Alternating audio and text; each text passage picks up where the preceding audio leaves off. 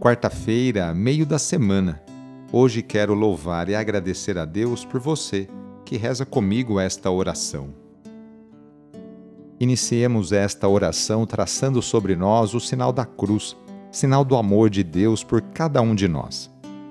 Em nome do Pai, do Filho e do Espírito Santo. Amém. Senhor nosso Deus, nosso Pai, nós cremos em vós nós esperamos em vós. Nós vos amamos.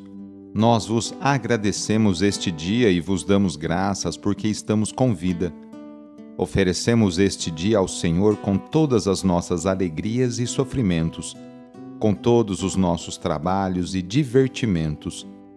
Guardai-nos do pecado e fazei de nós instrumentos de vossa paz e do vosso amor. Ajudai-nos a observar vossos santos mandamentos Amém. Nesta quarta-feira, dia 15 de junho, o trecho do Evangelho é escrito por Mateus, capítulo 6, versículos de 1 a 18. Anúncio do Evangelho de Jesus Cristo segundo Mateus. Naquele tempo, disse Jesus aos seus discípulos: Ficai atentos para não praticar a vossa justiça na frente dos homens, só para serdes vistos por eles Caso contrário, não recebereis a recompensa do vosso Pai que está nos céus.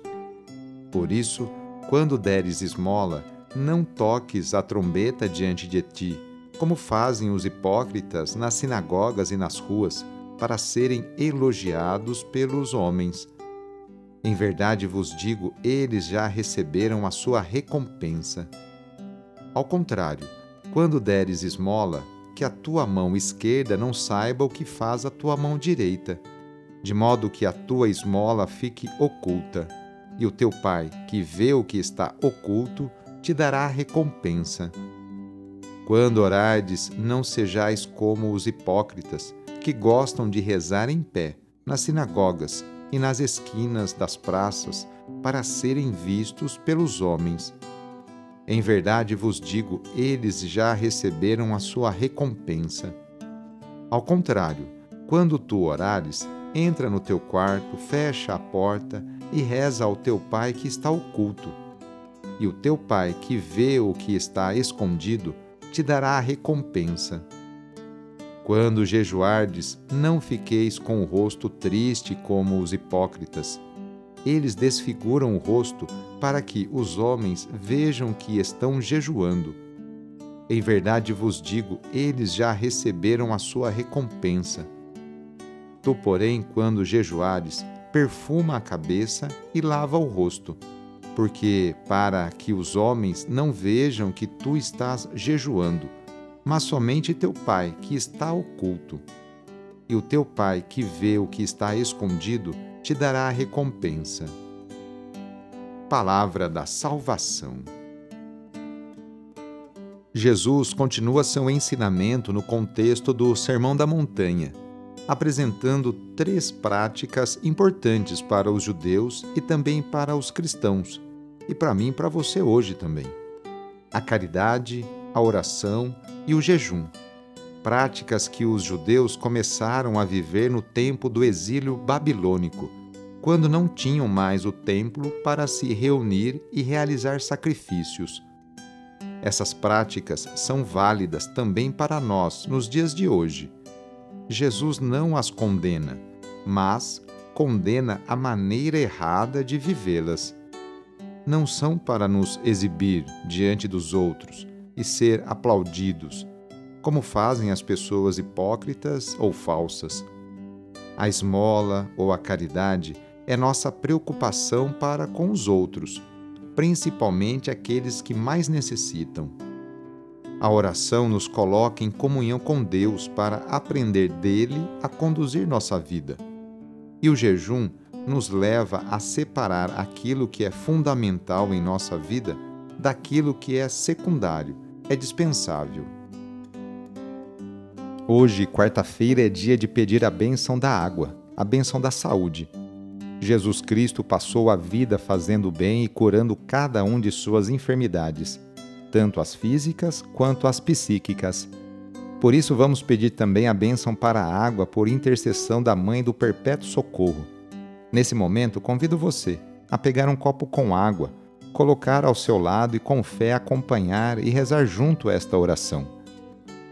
Senhor Pai Santo, voltai vosso olhar sobre nós, remidos pelo vosso corpo, pelo vosso sangue, e renascidos pelo Espírito Santo nas águas do batismo. Abençoai esta água que vossos filhos e filhas vos apresentam neste momento. Concedei aos que usarem desta água renovar-se no corpo e no espírito, e vos servirem de todo o coração. Em nome do Pai, e do Filho, e do Espírito Santo. Amém. Peçamos juntos a vinda do Espírito Santo sobre você e sobre suas necessidades. Vinde, Espírito Santo, enchei os corações dos vossos fiéis e acendei neles o fogo do vosso amor. Enviai o vosso Espírito e tudo será criado e renovareis a face da terra. Oremos.